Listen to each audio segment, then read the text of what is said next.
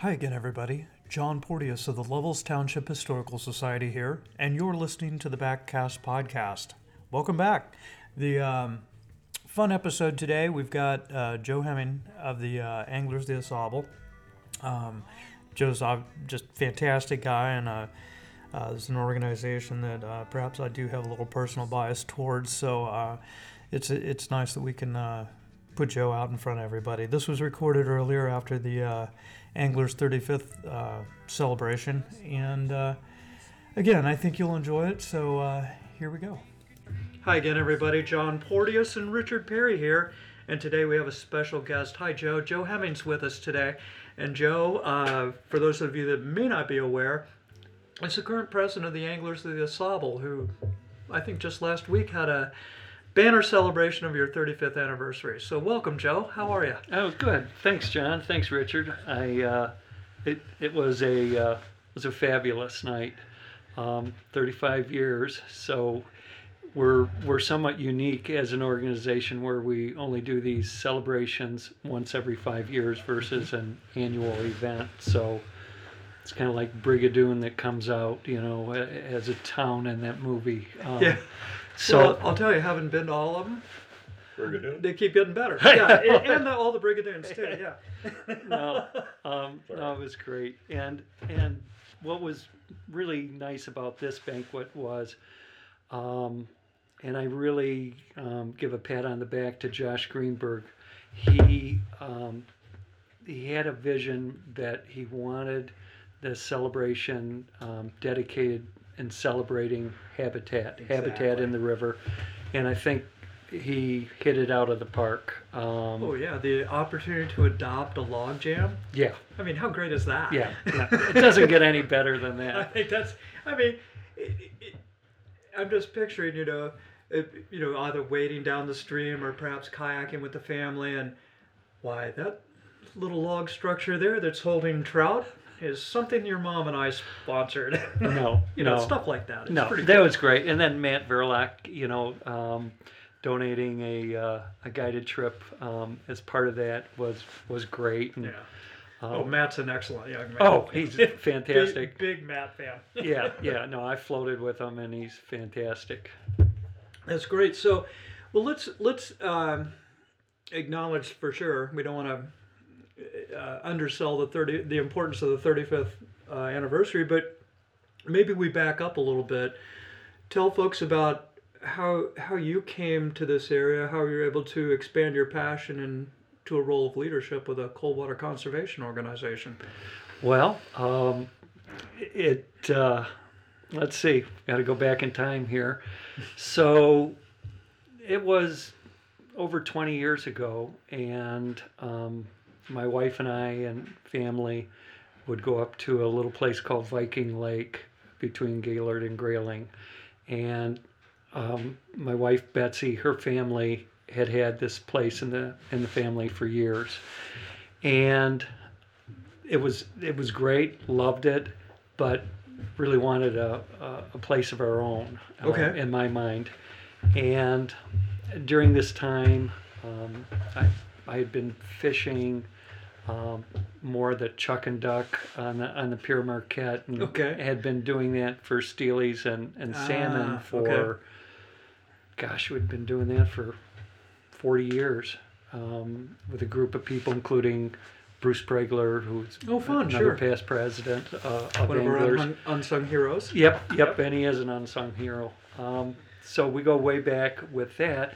So anyway, it came to a time where starting to get into fly fishing and, and, and morphing from the chuck and duck to something uh, dry fly fishing and, and taking a love to that and deciding really, really needed to get our own place on the river on Okay. the Au Sable. And so looking all around high and low, well, my wife wasn't real happy with this um, because she she saw this as something taking her away from her side of the family Oh, lake okay. place Okay. and so that was a that was a tough sell job I had to do on my part Okay. and happy to report that she, um, through the years, has fallen head over heels in love Oh, with the river, adores it, um, one of its biggest fans.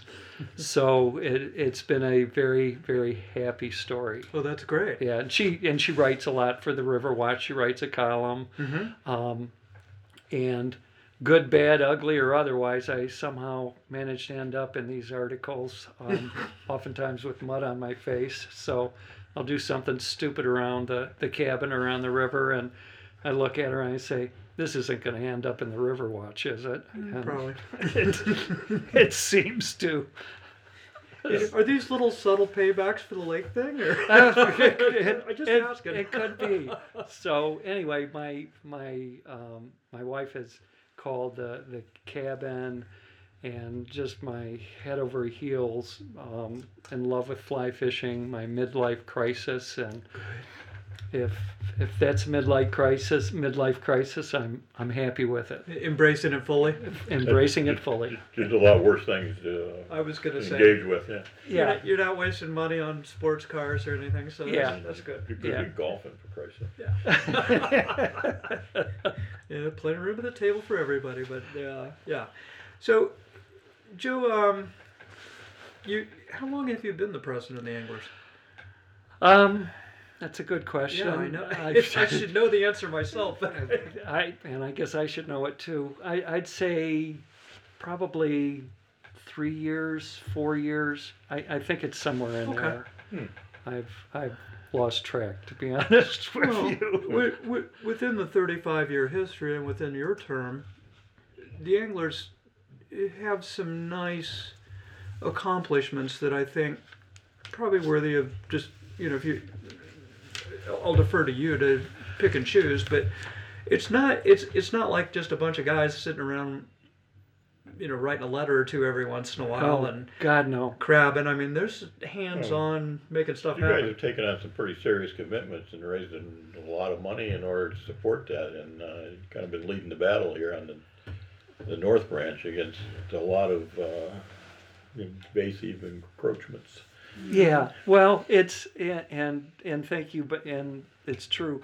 The when we've done battle um, in the courts or with other organizations or groups, they don't understand the passion that is brought with this organization. They don't get it.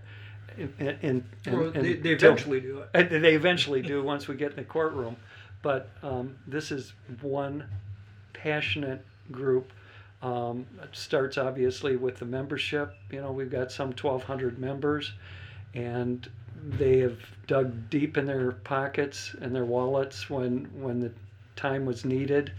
Um, you know, whether it was drilling in the Mason Tract, um, the fish farm case.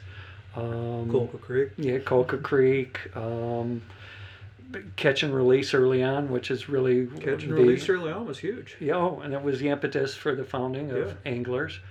Um, so it starts with a membership, and then you know it it flows into the uh, an incredible board of directors that we have.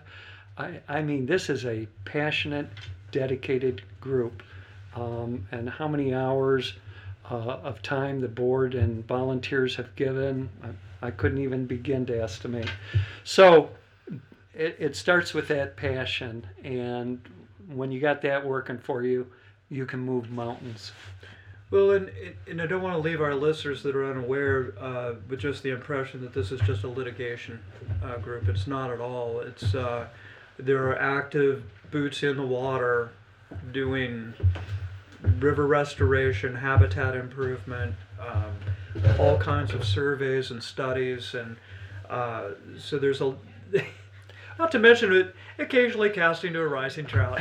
Well, that that somehow gets to fit into the picture some way, shape, or form. But yeah, our um, our habitat chair Terry Lyons, uh, the years and years and years that he has put into this river and to the habitat work and to the surveys, you know, the the insect surveys, the redd surveys.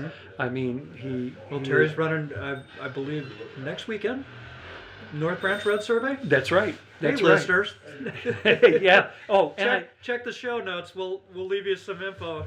and and I would say this to the listeners too that if you haven't volunteered for one of these projects that Terry heads up, um, it's a wonderful, wonderful opportunity to connect with a lot of great people who have the, the love of the river and fly fishing and the camaraderie is fantastic. And by the way, you get to learn a lot about the river, the habitat. Um, Oh my gosh, it's incredible. Let, when when Leslie and I moved up, um, we had not previously done a redd survey, and and Jerry was still around then too. So we we had to learn at, at the feet of, of Terry and, and Jerry Lake, and you're spot on. I mean, it's there is a very you know specific protocol determining whether a muskrat or some waterfowl you know is eating on the edge of some aquatic vegetation versus a legitimate redd Oh, and I, and I agree, and that that was a real learning curve Yeah. for me, and eye opening when I did, you know, the redd survey, and um, it, it takes an eye Yeah. uh, that you have to develop in the course of, of doing the survey, where you can start to distinguish between the two. Well that's what's cool about you know new people coming into it is that um, terry will, will pair up with somebody a little more knowledgeable so that that it just facilitates that stair step learning adventure so that as you know time and circumstance occur that you know maybe fred can't do it this year or something you know. Well you know jim's got some background in this you know slot him right in. And it, it's just it's really cool that there's a continuity and a flow no pun intended No, you're you're you're absolutely right. And so, um, again, to the listeners, I'd say, uh, volunteer, volunteer, volunteer. You want to be a better uh, fly fisher. You want to know the river better. You want to meet some great people. Volunteer for a habitat project and or, or a survey, and you will not be disappointed. Exactly, exactly. Fantastic. The um, well, you know, we we kind of alluded to it, and I don't want to I don't want to run it into the ground, but I think we'd be negligent if we didn't acknowledge that um, among cold water conservation groups and other um, user-specific use groups, there is a uh, a public debate uh, currently taking place about the expansion of Camp Grayling and obviously as the historical society we're just going to be the reporters here. Uh, but perhaps you'd like to touch on that and again uh, i'm not i don't want to create you know faux in, inflammation here but um, let's just call it for what it is. There's there's a conflict at hand and there's a, a slight disagreement and um, an opportunity for again public involvement. So how are the anglers approaching this joe? Well, as an organization, we're opposed. I, I would first say that also as an organization, we recognize the importance of the National Guard and, and the mission they have, and and it is important, and and we do want to honor that. Um, Well, I don't think there's anyone among us that is not for a strong national defense Exactly. and adequate training and preparation. I think it, it's safe to say we're all on that boat. It- Absolutely, and and we feel that, um, you know, the National Guard base that that we have in the area here, being being the largest National Guard base in the United States, um, very much fulfills uh, that need um, of the National Guard and, and the importance that they have in in fulfilling their mission. To now take this largest base in the country and to more than double it is a bad idea and is not needed. Um, so we're we're opposed. We encourage um, our membership and anybody listening out there, contact your government representative, share with them, um, you know, your opposition to to this proposed expansion. If they're not aware of what's going on, certainly educate Read and them learn. Yeah. there's there seem to be uh, a, a, a number of uh, uh, government representatives out there that don't seem to know a lot about what this National Guard expansion is all Rather about. surprising when you start reaching out to people, isn't it? It- It's shocking. It, it, this this is a big deal, and, Well- and they should know about it. And Joe, this just isn't. This isn't about some upset trout anglers. This is this is, transcends. Oh, this this affects so many groups. There's one. Yeah, this this affects a lot of different groups, not just fly fishers, um, people that use the land, recreational users, hunters, fishers, um, bird watchers, um, just all kinds of groups. It also goes beyond that as well. Um, you got a lot of um property owners, cabin owners up and down the river. And if uh, real estate uh, gets depressed over this, which is where I think that would be headed, uh, that's going to be a problem. Well, in terms of property owner property value.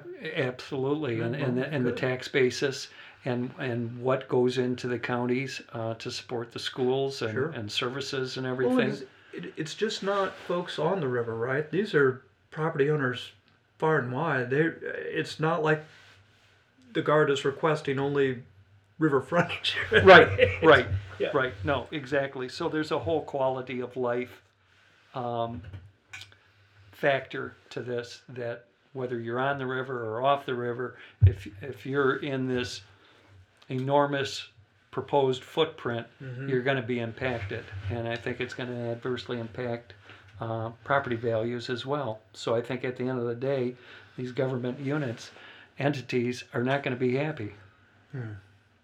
Well, i i- again, I, I don't know that we'll solve it here today, but I did want to make the listeners aware of it and offer you an opportunity to um, express the uh, the angler's view on it. And I and I would And, say. and, and I guess in the o- offer of fairness, if there's anybody on the other side of this equation that would like to sit with us, we will make the, the space available. And for I, sure. and I, For sure. I, I, that's that's great, and we're opposed. There's a lot of moving parts. Um, things are being done on on behalf of uh, the organization, and you know, to the listeners, just know that you know, Anglers of the Au Sable is all over this. Yeah.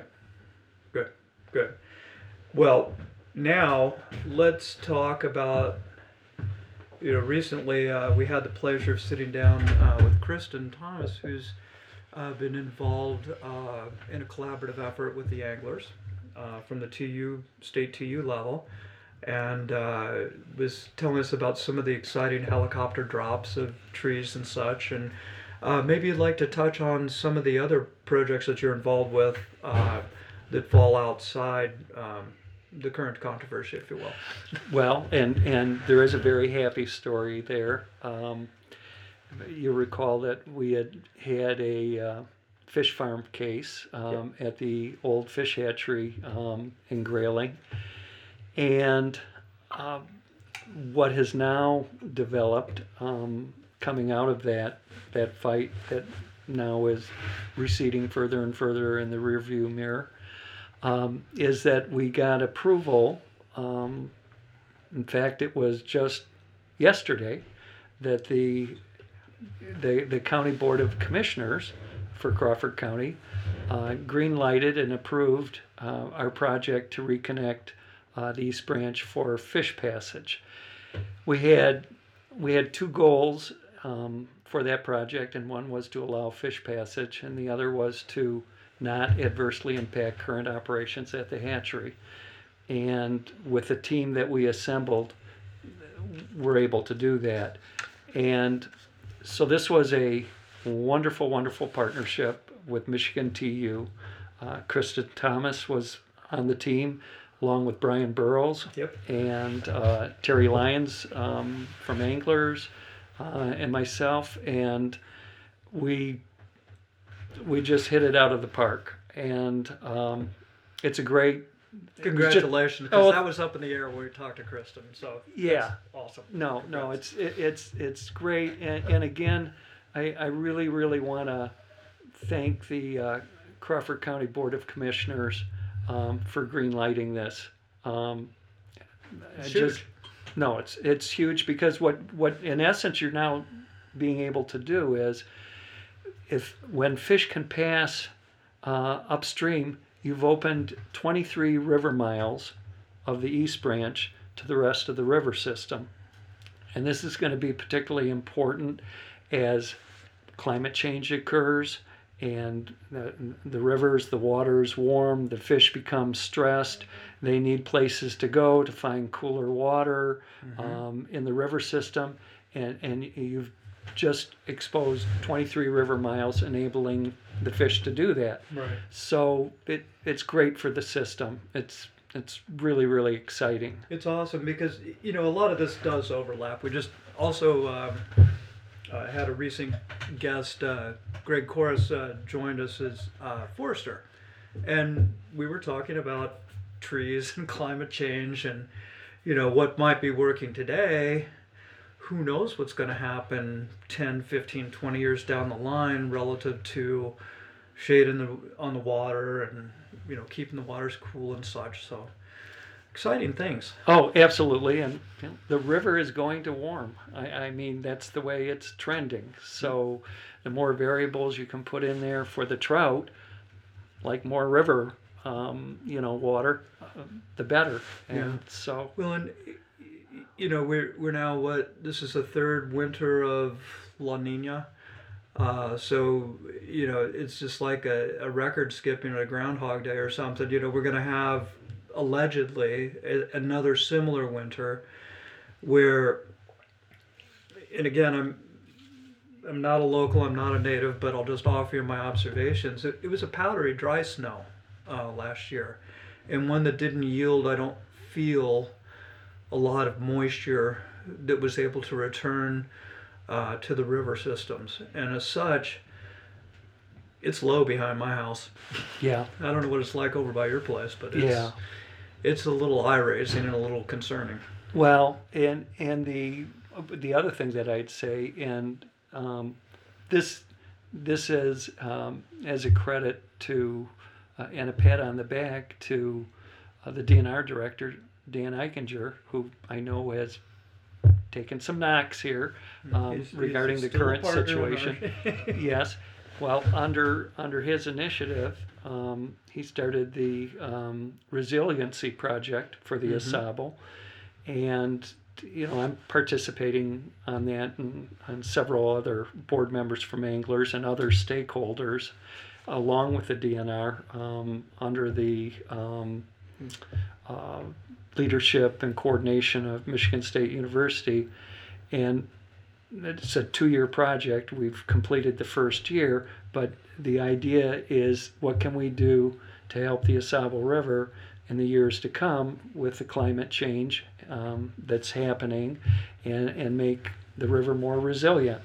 And what comes out of this could serve as a template for other rivers in Michigan, uh, and really put Michigan in a leadership role Sure. as part of protecting our water and our resources with the ever-changing climate.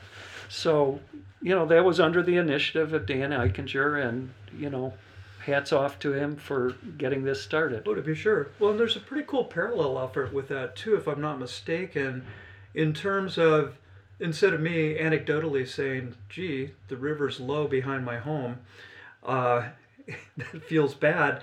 Now we have, you know, with the the first data summit, which is a beautiful collaborative effort, anglers, TU, um, all. I mean, the list. What is it? Twelve different Yeah, you know, flavors uh, out of Baskin Robbins 31. Well- it's a pretty impressive lineup, and and we're quantifying. We're actually uh, some of these groups are are are spending a lot of money to quantify and install monitoring devices throughout all watershed. Well, and and the and the other the other beautiful thing about that is to gather the data into one location, one place, one repository. One of the things when the North Branch, um, we were looking at the situation there uh, involving fish and, and lack thereof. Um, we did gather at, at Gates to talk about that as a group, and we had various stakeholders at that meeting. And one of the th- things that became quite apparent was everybody seemed to have a, a load of data, um, some some measurements, some this or that, and it was scattered to There's the no winds. golden data set. Correct. And and somebody had something in their garage. Somebody else had something on their computer. And can't we gather this into one spot? Mm-hmm. And so that's that was a problem we realized. And with this data summit, that's that's getting fixed. So that's good. Well, and do you, do you view it in, in I don't want to spin this the wrong way, but I'm gonna I'll offer my own take on it, and we'll just leave it at that, and then you can let me know if I'm barking up the wrong tree. But it seems like, you know, this effort, um, whether it be with the anglers getting shocking equipment or Mason Griffith TU getting shocking equipment, there's the opportunity to counter ebbs and flows in budgetary availability to our state government agencies that had previously done that and, and to serve as a reinforcement and maybe fill in some of those gaps that they've been precluded from either from manpower or from budgetary dollars made available to continue with those efforts. and I and, and I would take what you said and I would take it even further. We're not going back to the old days. Right. The, the DNR is not going to get the money to do the job it needs to do to put the boots in the river that need to happen like it used to do. That's that those days are gone. And and it's going to fall on the nonprofits, on the conservation groups to put those boots in the water, um, to make things happen, to do what has to happen for the good of the river. Um, and I would indicate as well that that's got to come from partnerships as well within these organizations. They have to pool their talents and their resources together, work together, and, and that's why, for instance, this East Branch Reconnect and partnering with Michigan TU was such a wonderful thing.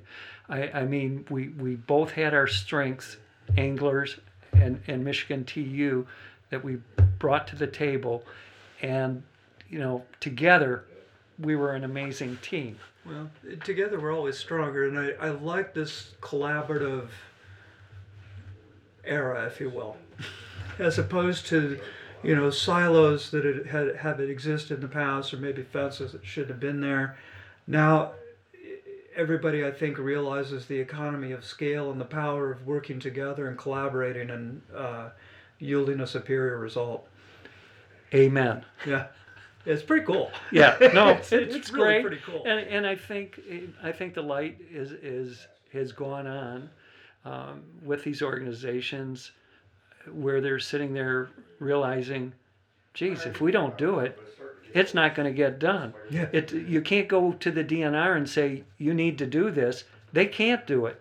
It- Yeah. It's not that they won't. They can't. So Right. it's got to come from the organizations. Right. And um, you know that was one of the things that came out with uh, Bryan Burroughs and his wonderful talk at our banquet, Yep. along with Ann Miller. And um, Bryan emphasized the fact that we are falling behind on habitat in the river. We can't. We're, we're losing habitat as we go forward, even with what we're putting into the river. So we got to pick it up.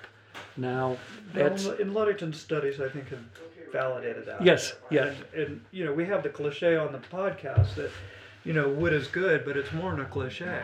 It's a scientific fact. No, absolutely, and that's one of the things that uh, anglers did last year is um, we made a um, half million dollar commitment over ten years to put habitat in the. In Mm-hmm. I'm the glad you brought that up because that's you might want to underscore that number one more time. Yeah, that's that- that's a half a million dollars over ten years, and that comes from our membership. Yep. Uh, you know, digging deep again into their wallets to, to put money into the river. private citizens that care. Absolutely, and and that's where the money's going, and and it's the monitoring effort as well. You know, putting monitors uh, into the river. We've we've got a USGS gauge that, that has gone in. Mm-hmm. Um, we've got monitors through Lake Superior State University that Well, we're some- working with. some cool scalability. I don't, I don't want to step on you, but there's some cool scalability that way because just contrasting the cost of operation between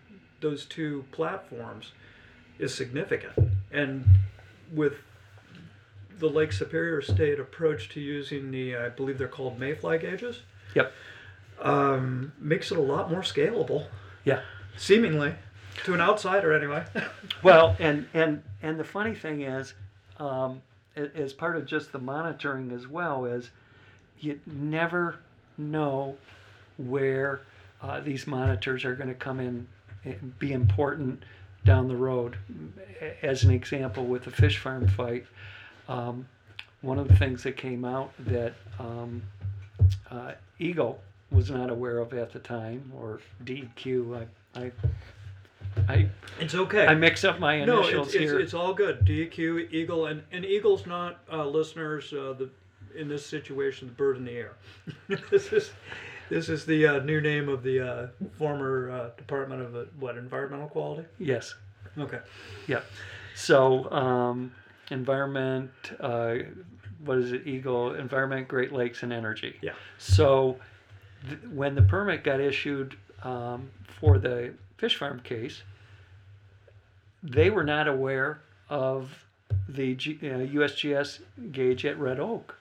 We had to tell them about it Oh, really? and and that became a key component in the fish farm fight and who would have guessed it who would have thunk it that you know that would have been such a key gauge and yet it was so you never know when you're going to need these gauges um, down the road uh, they're great obviously for monitoring you know month to month to month but somewhere down the road um, they might be called on for uh, some sort of case that's going on involving the river. And certainly in the case of Red Oak, uh, that was a case. Incredible. Awesome. Awesome. Well, you know, we've touched on a, a whole smorgasbord full of things, and I'm not sure we've hit for everything. But what what what do you see are outside of the the big things? Do you see any other thing on the horizon that uh, warrants your attention and I you know the opportunities, if you will, that might present themselves in the next few years for uh, further engagement? How much time do we have? We have as much time as you want. Well- that's the one thing we don't have a budget on. Well, you, you you've you've got the invasives, you've got the New Zealand mud snails, you've got the uh, Didymo, and Let's talk about Didymo for a moment, sure, because that is interesting. Um, and maybe you can put some clarity around it. Um, primarily over on the Manistee at the moment. correct. Uh, Well, and other rivers like the St. Mary's and, well, and somebody said the Boardman. the Boardman, I've heard too.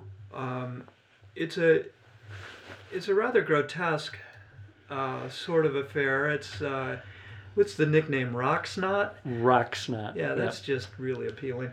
Um, Well, it, But it- it- it- but visually accurate. I was just about to say that, and you, you said it better. Disgusting. yes, But yes, Regardless, at some point in time, and and again, you never know what you're hearing if it's is factual or not. So I, I I'm not declaring anything, but it almost sounded that people were postulating that it might be a function of phosphorus, and maybe not too much, but rather too little. correct. And That's kind of weird, yeah, yeah, that is weird. And given all the gray water stuff that we've done in the past. correct. And and I'm I'm not a scientist, but I, I think it involves. Here we come back to climate change again. That that winters are ending sooner, and this Didymo it, it gets a quicker jump on its competition in the river, which allows it to express itself and and take over. Um, I would give a pat on the back to Mark Luttington, um, who is on Anglers Board, and you know he's another one of those unsung heroes. Uh, he's done a lot of work with Didymo and sampling, and uh, Mark has pointed out that the water quality, um, the phosphorus, um, and the makeup of the water in the Manistee, that the Au Sable is very close to the Manistee in that makeup. So uh, the Au Sable is absolutely uh, a river of huge concern that Well, it's in the it too Yeah. is is going to see the Didymo. So one of the things that um, anglers did at its last board meeting is um, we passed a motion that w- we think that felt soled waders should be banned. Mm-hmm. They're they are a definitely a transport transport sure, vehicle. big porous, you know, Absolutely for for microbe loving. for this collectors. for this Didymo, and and they should be banned. And so um, we've approached um, uh, the NRC um, to have some hearings um, involving the DNR about this Didymo, including the banning of felt soled waders. Um, we're in the process of um, drafting a, a letter and reaching out to retailers throughout the state that they shouldn't sell felt soled waders. and here's why. And here's why. Yeah, not not an arbitrary decree, but hey, here's the logic. Help Right. us out. Right. No, absolutely. So um, we're going to keep up that fight. Um, another challenge are um the impoundments, the dams um, in, in the lower watershed. Uh, the Au Sable's got six dams, and Consumer Power is just reaching out, um, is in the process as we're talking of taking public input. Uh, and that public input is going to end, as I understand it, on October 28. And then thereafter, uh, they'll take comment from uh, several groups uh, beyond that in Okay. terms of what should happen to these dams. And so that's a big, that's a big issue. Um, Well, I mean, we heard we heard Kristen tell us specifically uh, with the dam that you know they did metrics on before and after. There was, would you say, Richard, anywhere from a four to ten degree temperature difference in the water as a function of the dam being removed, as measured downstream from where it was. It it improved, yeah.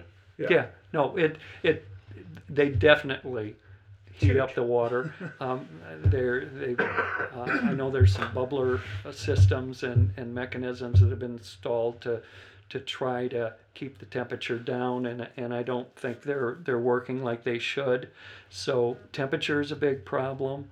Um, and, and you balance that against um, the recreational users on the impoundments. Um, and I'll share an aside with you. I, I had the absolute joy this past summer with my future son-in-law that we started um, at the headwater of the Au Sable. We paddled up to, uh, we put in our kayaks up to Kolke Creek and Okay. Bradford Creek, and we turned our kayak uh, downriver and started floating. And took us a week, and we went to the uh, outlet down in Oscoda where the where How the Au Sable ends. It was an incredible trip, and talk about seeing the breadth and beauty and variety that the Au Sable River has to offer. Unbelievable. And, and I'd say to the listeners, you want a great week vacation, do that. Uh, you will be That blown away. awesome. No, and it was. And one of the things that struck me was going across these impoundments and and the m- amount of recreational users on some of these impoundments was eye opening. So there's a balancing there. I I don't know you know where this is going to go and where it's headed, um, but um consumers' power's got a, a a complicated problem there Sure. um, you know, me, myself, and I take all the dams out. Um, but uh, it's harder You're said not the than only user. it's easier said than Yeah, done, and I'm yeah. not I'm not the only user. I would say, you know, one thing that a dam does do is keep invasives from moving upriver from the Great Lakes. I mean, nobody's got a crystal ball. Nobody's knows what's going to happen to Asian carp Well, I was going to say, are they going to come up around the through the straits and come around and get us for Moscota or what? You know. Sure. No, and no- Maybe. nobody has a crystal ball, but you know, all of a sudden, you know, having a dam um, on the river doesn't seem like such a terrible thing, and and maybe keeps Strategic dam. invasives out. right. So, you know, that's that's a tough question, but I would encourage everybody, you know, reach out to their uh, conservation organizations, locally based, get the word out, make your voice heard um, on these dams and what you think and, and what should happen to them. Yeah, and eh, you know, it's not like we've talked about so much, Joe, and I don't want to, I don't want to skip over anything, but it's not like the New Zealand mud snails have gone away either, and that's still a a big thing, and unfortunately, it's not a terribly visible thing, and it, but it's something that folks can do pretty easy to remediate as, as an individual recreational user, right? Correct. These issues come at you, I mean, one after another, and, uh, you know, some of them kind of fall off the table, they're not, a little less important, they're just not being talked about. Yeah. Right, right. No, I, I agree. And um, I, and again, uh, Mark Luttington, I would say, uh, has been all over that, studying the uh, mud snails as well. So that's another problem, but they're they're not going away. I, I mean, they're going to have to be dealt with. Well, and uh, listeners, there there are intermediate steps that we can take individually relative to just cleaning our equipment. You know, when you get out of the water, take care of your stuff. You know, dry your boots out. You know, if you if you are a person that still has felt soled waders, throw some Clorox on them and ask for a rubber pair of sole for Christmas or something. Well, it, and, and, and, you clean them, and if you happen to have another pair of waders, you, you keep a pair of waders for the Manistee and, and Mm-hmm. a pair of waders for, for the main branch of the Au Sable. I, I know people that do that as well, and and that would help. But if if you're if you're moving from river system to river system, for God's sake, clean your waders. Yeah, I mean, it's not like these little uh, microbes are, you know, out thumbing over on 72 between the Manistee and the Asabler back and forth. They're, you know, we're enabling this process. So it, we have the ability to not enable it. Well, and, and like for instance with the mud snail, um, you know, people think they can just hang their dry, uh, their waders up and and brush them off and dry them off, and that's not the case. These No. these little buggers, you know, can survive 30 days um, out of the water. So that's that doesn't Persistent. help. Yep, yeah, they are. Yeah. Well, cool. Joe, this has been a lot of fun, man. The, uh, before we take away, you know, we, we've spent so much time talking about the organization and different challenges that our part of the state is facing. Let's talk about some fun stuff. What, um, how was your fishing season? Um, it fun. It was good. Um, uh, never, never enough, as Sure. as they say. Um, one of the sad, unfortunate um, things for this year for me was I've, I've got a riverboat and I didn't get it out this this year. Now the the year is not out, so Yes. hopefully I can. But uh, I would dearly love to do that, and that's one of the beautiful things that I've been able to do, you know, in recent years is take the boat out, and I've got my wife who likes to ride the boat with me, and what a glorious afternoon that is to do that. So, Pretty special watercraft to do it in. no, absolutely, and uh, I'm I'm set to go steelhead fishing here in a couple weeks um, Okay. on the Manistee. So. Um, going out for about four days fishing, so I'm looking forward to that. So. Nice. we'll see what Do, that brings. do you have a favorite hatch? Something Oh. that you favor of, over another? oh, the hex? All right, okay, the big Uh, big fly guy. Okay. The, the, the hex is magical. I Okay. I just It is. It, it's it's so fun though. You know, you know, you hear some people say, "Oh, it's the Hennies," or "It's the ISOs," or "It's the Hex." I'm 180. I love the Tricos, and it's just, you know, similar biomass in different sizes. well, and, and and I'll mention my wife, um, who uh, used to work in, in human resource leadership development um, in a past life, led the anglers on a retreat, um, the board on a retreat, and this was fantastic on her part. One of the things she did to kind of break out the, the board into different groups to see different personalities and, and where commonality lay amongst members of the board, um, set out a bunch of different hatches and who's uh, what was your favorite hatch? She would ask each of the board members. So you had the brown drake crowd. You had the hex crowd. We don't talk about the brown you, you had the trico crowd you know the hennies and Right. it, the sulfurs and, and it was fantastic. It was a stroke of that. brilliance on her part. Uh, that's great. I like that a lot. Okay, so uh, bamboo, fiberglass, or graphite? Um, graphite, I, I have not dipped my toe into the bamboo pond, and Well, I, here's our next project. I, my my fear.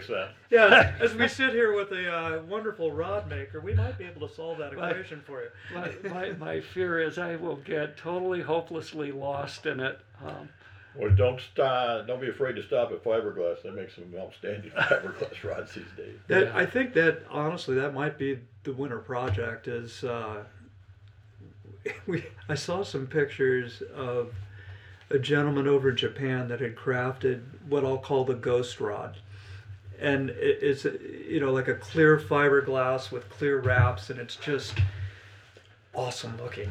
yeah, no, it, And I'm just wondering, I wonder if this thing casts as good as it looks. I Yeah. might want to try and play with that. no, Who no. knows? That that sounds fantastic. Well, I had to I had to work my wife over really really uh, a lot uh, using my best lawyer, lawyerly skills to get the riverboat, and Ah. um, and then after the riverboat came um, zippered waders. so um, maybe waders. bamboo bamboo rod would be the next challenge for Almost me. as expensive as a riverboat. Yeah. Well, well, exactly. I, I would pretty close. well, I- I'll tell you the Talking zippered the waiters. yeah, the waiters. the zippered waders were a game changer for me. Yeah, so, yeah. Well, so if you know, here's your winter project. You and your wife can build a rod. You can each build a rod. Wow. See? Wait till okay, I I'll let, talk I'll to let my you and wife. your wife discuss that later. But uh, for now, Joe, thanks, man. That great of you to take time out of your day to join Richard and I and uh, help our listeners understand uh, what a cool organization you're involved with. Well, John, Richard, I really appreciate the opportunity. This was fun. I, I've uh, I loved listening to your podcasts, and uh, Thanks, I'm one of your biggest fans. I like to Thank tell you. people far and wide about the, the joy of, of these podcasts. So to actually be sitting on the other side of the microphone here with you is is really cool. So thank you for the opportunity. Well, and, and you know, Richard's uh, set it up so that we're uh, we're broadcasting today from the fly shop at the North Branch Outing Club. So we're just steeped in history. It's just dripping from us. Oh, it is, and, and I'd say So to the cool. listeners out there, get yourself over here. Um, it's a Oh, man, fantastic place. Absolutely. Yep. Absolutely. Awesome. Well, Joe, thank you. Richard, thank you, sir. You're welcome. Thank you, Joe, for Uh, coming today. go forward and keep doing great things, guys. Thanks, we'll talk John. soon. Thanks, Richard. That was fun. Uh, Joe's fantastic guy, great conversationalist, and obviously involved in uh, a plethora of important activities through the anglers. So, um, thanks for listening. Uh, we've got uh, one more uh, to drop, um, and probably we'll we'll do that shortly, uh, and that'll be with um, Joe Haywood, um, Michigan author. So. Uh, stay tuned, and in the meantime, mind your backcast.